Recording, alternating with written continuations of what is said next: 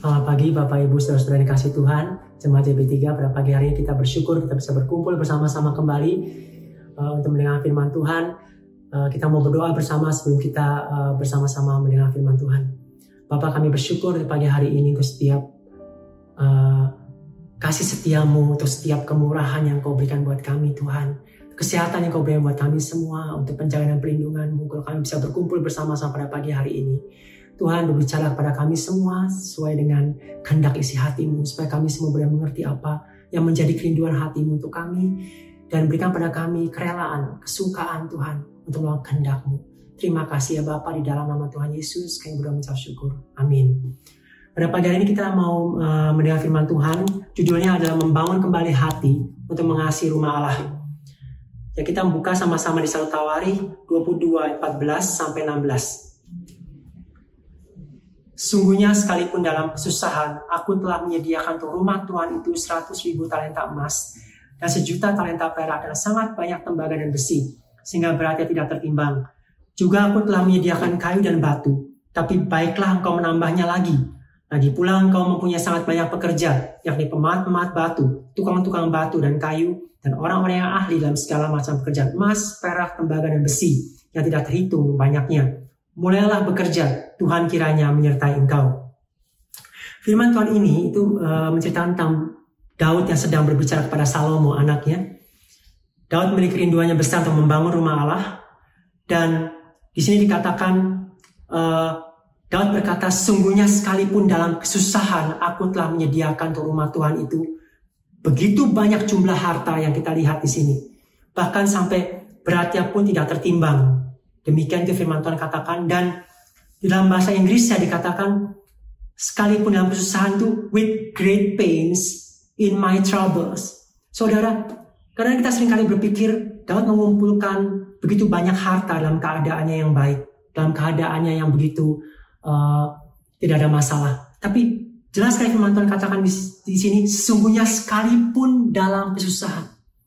Daud sekalipun dalam keadaan yang berat, kesusahan, dalam kesakitannya amat sangat, with great pains, in my troubles, dia tetap menyediakan untuk rumah Tuhan. Dia tetap memberi untuk rumah Tuhan. Menarik saudara, di sini suatu hal yang luar biasa.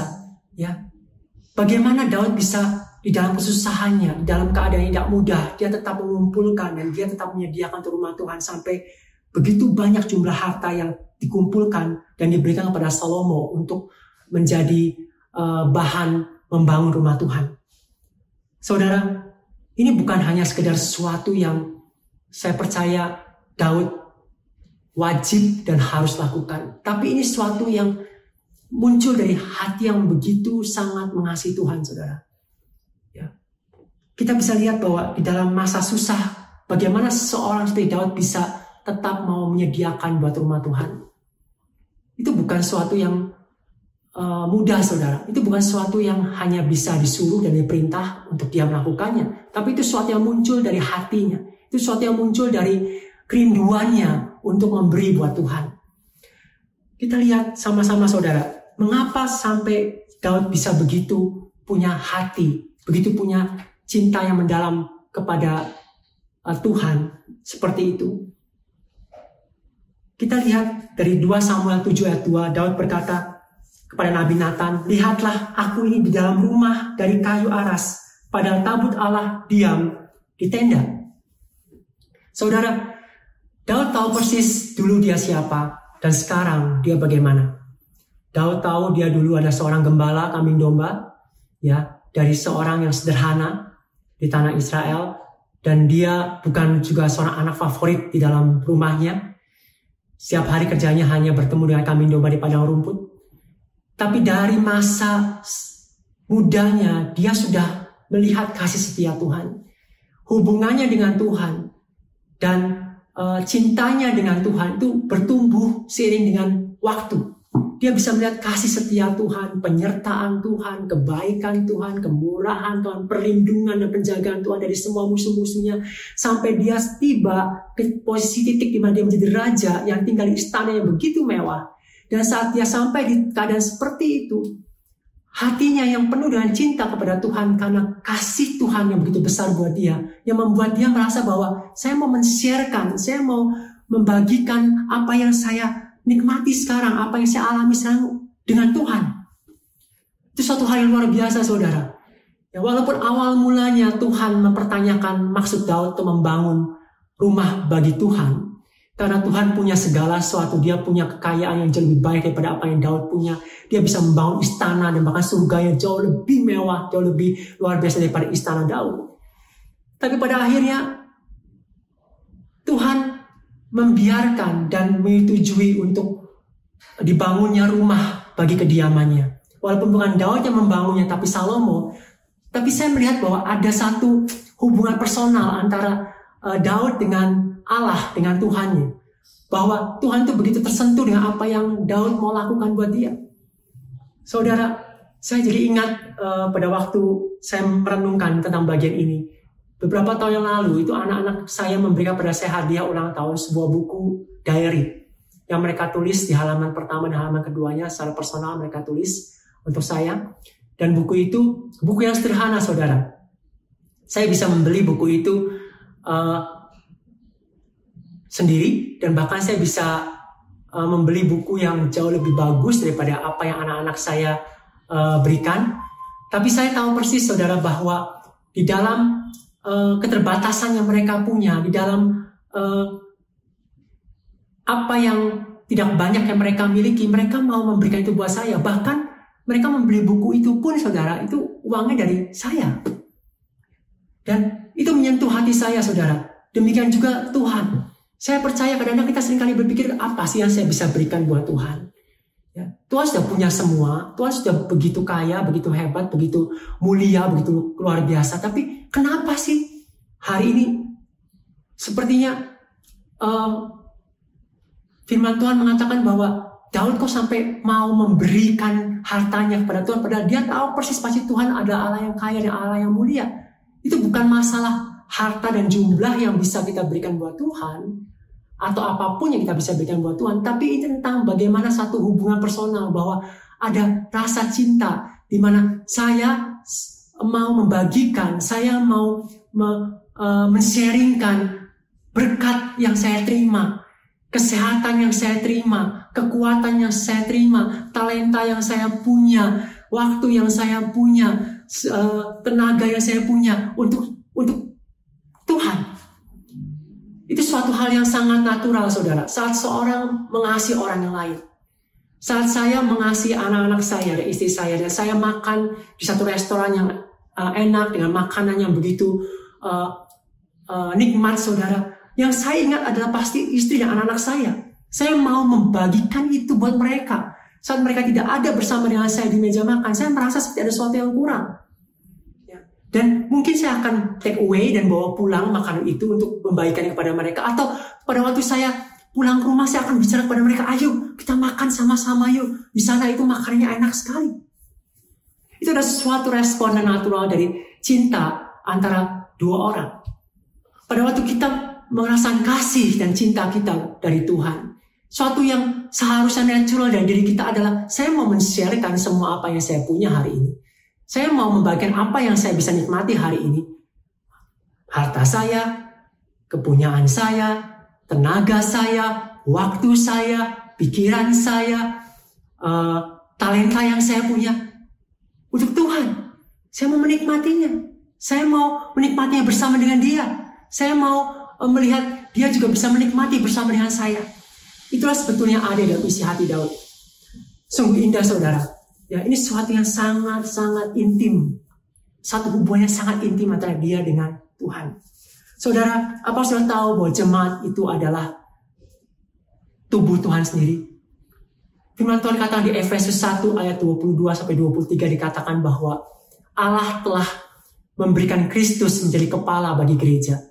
Dan Kristus itu uh, telah menjadi kepala buat gereja dan jemaat telah menjadi tubuhnya sendiri yang adalah kepenuhannya, memenuhi semuanya dan segala sesuatu. Saudara, firman Tuhan katakan di Efesus bahwa jemaat JB3, jemaat kita ini adalah tubuh Tuhan. tubuh Tuhan, saudara. Ini bukan satu organisasi, bukan suatu kumpulan uh, orang-orang saja yang berkumpul, yang percaya kepada Tuhan. Bukan, ini ini ada tubuh Tuhan. Tubuhnya dia sendiri, di mana uh, di dalamnya itu ada kepenuhan dari semua rencana, semua janji, semua kehendak, semua uh, desain, semua pemikiran, semua harapan-harapan uh, itu diberikan semua dalam jemaat. Saudara, Jemaat adalah kepenuhan dari segala sesuatu dan kepenuhan dari semuanya yang ada dalam Kristus. Saudara, apa sudah menyadari bahwa JB3 ini bukan suatu yang biasa?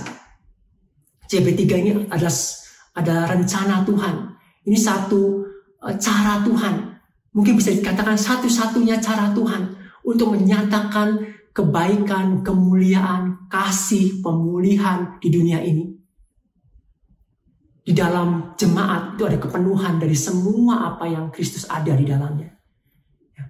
Saya percaya sekali bahwa CB3 ini bukan suatu yang uh, sifatnya hanya kebetulan, saudara. Firman Tuhan katakan di Matius 16 ayat 13 sampai 19, pada waktu Tuhan bertanya kepada murid-muridnya, menurut kalian siapakah aku ini? Lalu murid-muridnya berkata, ada yang berkata bahwa engkau itu adalah Elia, ada juga yang berkata bahwa engkau adalah Yeremia atau salah seorang para nabi.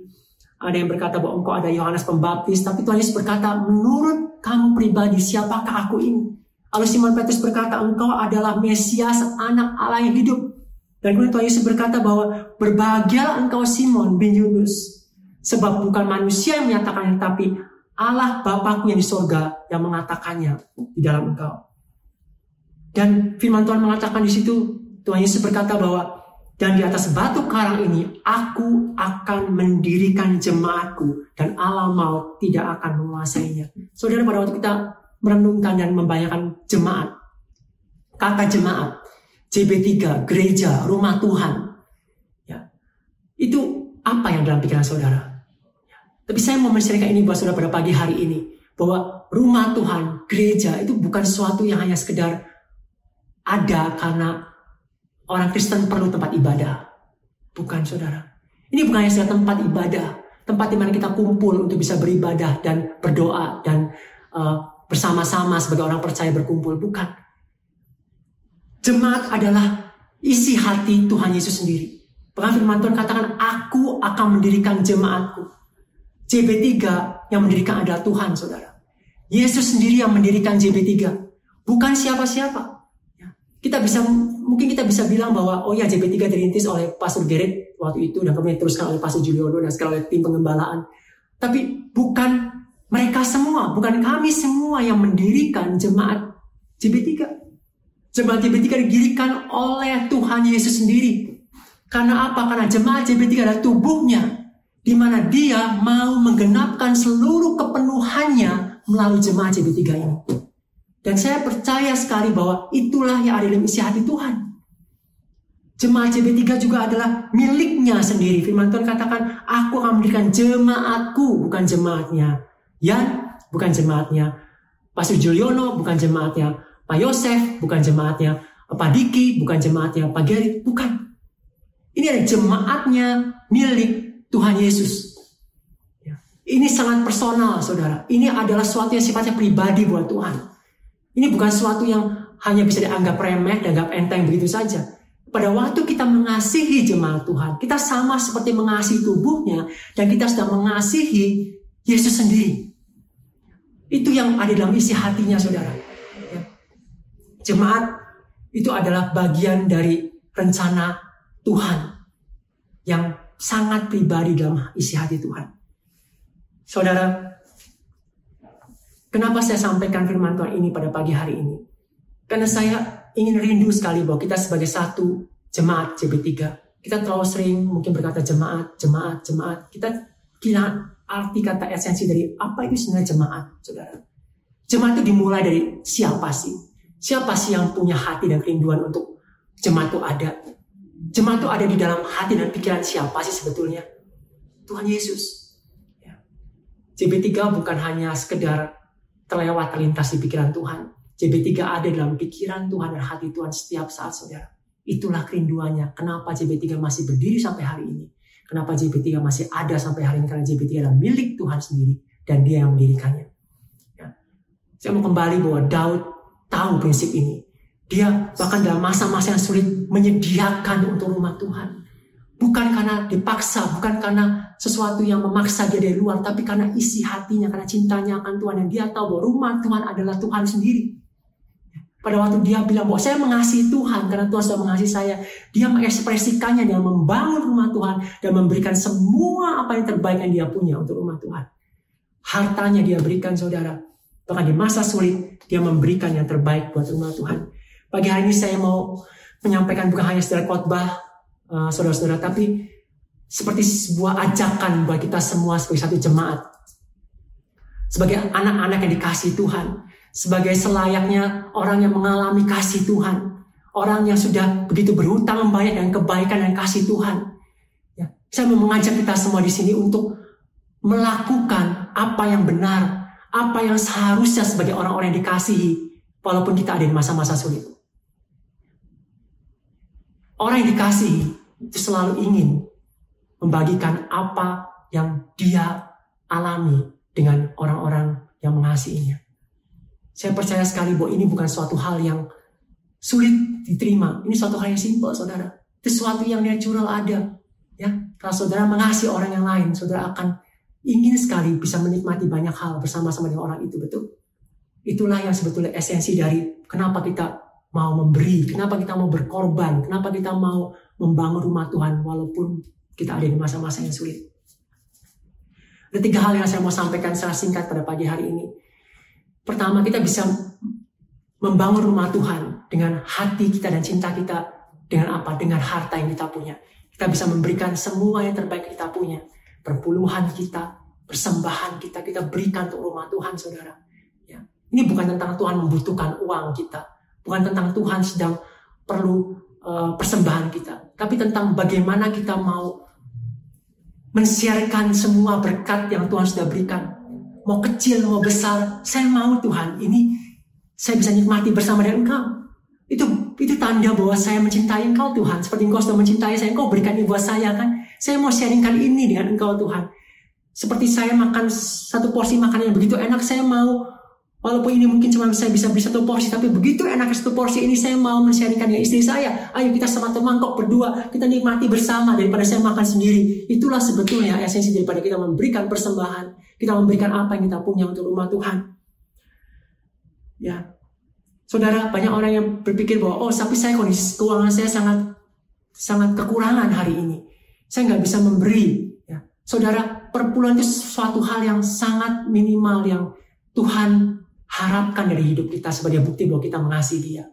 Saudara, bahkan di perjanjian baru dikatakan di kisah para rasul, bagaimana murid-murid Tuhan itu memberikan semua apa yang mereka punya menjadi milik menjadi milik bersama.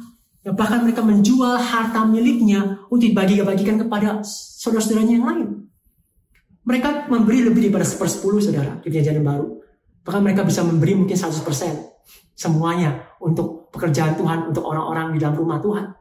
Ya. Jadi kalau kita memberi sepersepuluh saja dari apa yang kita punya untuk Tuhan dan kita berpikir bahwa itu terlalu banyak, saudara, mungkin pertanyaan adalah apakah kita betul-betul sudah merasakan bahwa kita dikasihi? Apakah betul kita sudah merasa bahwa kita itu betul-betul hidup hari ini karena kasih setia Tuhan? Karena kebaikan Tuhan saja? Kalaupun hari ini saya di dompet saya ada 100 ribu, apakah saya tahu bahwa 100 ribu ini bukan karena usaha saya, saya tapi Tuhan yang kasih? Dan saya mau memberikan, mau menikmatinya bersama-sama dengan dia. Lebih sepersepuluh dari apa yang saya punya, sepuluh ribu itu saya bisa nikmati bersama-sama dengan Tuhan. Dan untuk rumah Tuhan. Saudara, yang kedua yang saya mau sampaikan, kita bisa memberikan talenta yang kita punya. Skill yang kita punya. Ya, keahlian yang kita punya. Seperti tadi uh, Daud berkata kepada Salomo, engkau punya banyak pekerja. Ya kan? Orang-orang yang ahli di, di dalam bidang batu, orang-orang tukang batu, tukang-tukang kayu, bahkan orang-orang yang ahli dalam pekerjaan emas, perak, tembaga besi yang tidak terhitung banyaknya. Ayo panggil mereka, bekerjalah, ayolah bangunlah rumah Allah bersama-sama dengan keahlian mereka. Ada Daud yang memberikan hartanya di masa-masa sulit, tapi ada juga para pekerja dan orang-orang yang punya keahlian, skill yang memberikan skillnya, talentanya di masa-masa sulit untuk membangun rumah Tuhan. Itu juga ada bagian dari rasa cinta kita kepada Tuhan. Saat kita punya hari ini kemampuan, keahlian, apa di bidang manajerial, apakah di bidang arsitek, visual, musik, ya keuangan, apa pun yang saudara punya hari ini. Ya, dan saudara bersyukur dengan apa yang saudara punya. Wow, saya bisa punya kemampuan desain seperti ini, saya bisa punya kemampuan musik yang seperti ini, saya bisa punya kemampuan uh, mengajar seperti ini. Tuhan saya nggak mau simpan ini buat saya sendiri. Saya mau bagikan ini. Saya mau menikmatinya bersama dengan engkau. Saya mau membangun rumahmu Tuhan. Seperti saya mau mengasihi tubuhmu Tuhan. Demikian juga saya mau memberi untuk rumahmu. Demikian juga sebetulnya itu yang bisa dilakukan saudara. Ya. Talenta kita, harta kita itu sebetulnya adalah berasal dari Tuhan. Dan sudah sepantasnya kan saudara, bahwa itu diberikan lagi untuk kemuliaan Tuhan. Saudara, poinnya ketiga, kita bisa memberikan pikiran kita, tenaga kita, waktu kita untuk membangun rumah Tuhan. Sudah mungkin ingat riwayat Nehemia yang membangun tembok Yerusalem. Bagaimana Nehemia itu ada seorang uh, juru minuman raja, tinggal di istana, saudara. Orang kepercayaan raja. Ya, jelas kok juru minuman itu artinya dia yang tes minuman sebelum minuman itu diberikan kepada raja, dia yang mengetes minuman itu. Berarti dia ada orang kepercayaan raja, saudara. Tapi uh, Nehemia melihat tembok Yerusalem waktu itu hancur dan hatinya sangat sedih, sehingga dia meminta izin pada raja untuk pergi keluar dari istana, memakai waktunya, memakai tenaganya, memakai pikirannya untuk membangun tembok Yerusalem. Saya percaya Nehemia sebetulnya tidak perlu pergi dari istana. Dia nggak perlu uh, meninggalkan pekerjaannya sebagai juru minuman raja yang begitu enak di tempat yang begitu uh, nyaman ya. Mungkin dengan penghasilan yang mungkin tidak sedikit juga saudara. Dia bisa mungkin hanya sedang mengirimkan uang dan menyuruh orang-orang untuk membangun tembok Yerusalem. Dia hanya uh, mengeceknya dari kejauhan dia hanya uh, mengontrol dari istana tidak perlu keluar dari istana. Tapi dia memberikan tenaga memberikan hati, memberikan pikirannya untuk terjun langsung dan membangun tembok Yerusalem. Itu ada tanda kasihnya, tanda cintanya kepada rumah Tuhan, kepada Tuhan, kepada umat Tuhan. Saudara, tiga hal ini yang saya rasa kita semua sebagai jemaat JB3, ayo kita bangun sama-sama. Dasarnya bukan karena saudara disuruh, bukan karena saudara diperintah, bukan karena saudara diminta, oleh dari khotbah atau dari apa pun juga. Tapi ini karena dasar karena suatu yang sifatnya natural, saudara. Suatu yang sifatnya alami. Saat seorang mencintai orang yang lain. Saat seorang mengalami begitu banyak kebaikan dan cinta dari orang yang lain. Dia mau untuk membagikan semua apa yang dia punya hari ini dengan orang itu. Sesimpel itu. Saya percaya itulah yang mereka semua lakukan. Saudara, saya rindu sekali bahwa hati untuk membangun rumah Tuhan itu dimulai dari apakah kita sungguh-sungguh menyadari bahwa hari ini kita ada itu semua karena kasih karunia dan karena kesetiaan Tuhan. Betul-betul dia sangat sayang kepada saudara. Dia betul-betul sangat mengasihi saudara. Dia betul-betul ingin selalu bersama dengan saudara. Sampai dia mau menghabiskan kekekalan saudara. Bersama-sama dengan saudara. Saudara dan saya. Dia mau bersama saudara dan saya. Dia mau take time di dalam kekekalan selama-lamanya bersama saudara dan bersama saya. Luar biasa. Satu cinta yang tidak mau jauh. Satu cinta yang tidak mau terpisah.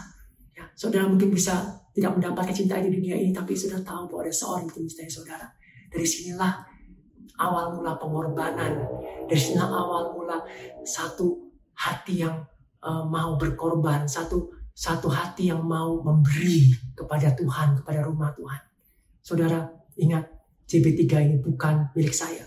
Bukan milik pemimpin-pemimpin hari ini. JB3 ini adalah milik Tuhan. Dan JB3 ini didirikan oleh Tuhan Yesus sendiri. Mari kita berdoa. Bapak kami mengucap syukur dan terima kasih untuk pagi hari ini.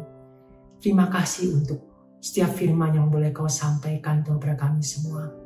Tuhan aku berdoa untuk setiap dari jemaat CP3 yang mendengar firman-Mu pada pagi hari ini. Tuhan, biarlah kami bisa melihat kembali cintamu yang begitu besar buat kami. kasihmu yang begitu sempurna buat kami. Sehingga kami betul-betul Tuhan mau menikmati semua kesukaan kami, semua hal yang kami bisa dapatkan hari ini, apakah itu harta kami tidak, peduli berapa banyaknya, apakah itu talenta yang kami punya, kepandaian kami, skill kami, waktu yang kami bisa punya, kesehatan yang kami bisa punya, tenaga, pikiran yang bisa kami punya, untuk kami kembali mau sharingkan dengan Engkau, mau kami kembali uh, nikmati bersama dengan Engkau, Tuhan. Tuhan, tidak ada hal lain yang kau inginkan selain Engkau ingin membagikan sukacitamu di surga dengan kami. Kau ingin membagikan kemuliaanmu dengan kami. Kau ingin membagikan uh, hal yang indah di surga itu bersama dengan kami Tuhan. Kau ingin membagikan cintamu yang begitu sempurna dengan kami Tuhan. Tuhan, biarlah kami menjadi anak-anakmu juga yang mau membagikan apa yang kami punya. Walaupun mungkin itu tidak sebanding dengan apa yang kau punya Tuhan. Dengan engkau. Dengan rumahmu yang adalah tubuhmu yang adalah kerinduanmu, yang adalah rencanamu, yang adalah engkau sendiri yang mendirikannya dan membangunnya. Terima kasih Tuhan pagi hari ini. Kami mengucap syukur sekali lagi ya Tuhan. Biarlah jemaat JB3 boleh menjadi orang-orang yang suka untuk membagikan segala apa yang dia punya dengan Engkau Tuhan. Sebagai rasa cinta mereka kepadamu. Karena Engkau telah mencintai mereka lebih dahulu. Dalam nama Tuhan Yesus, kami berdoa mengucap syukur. Amin.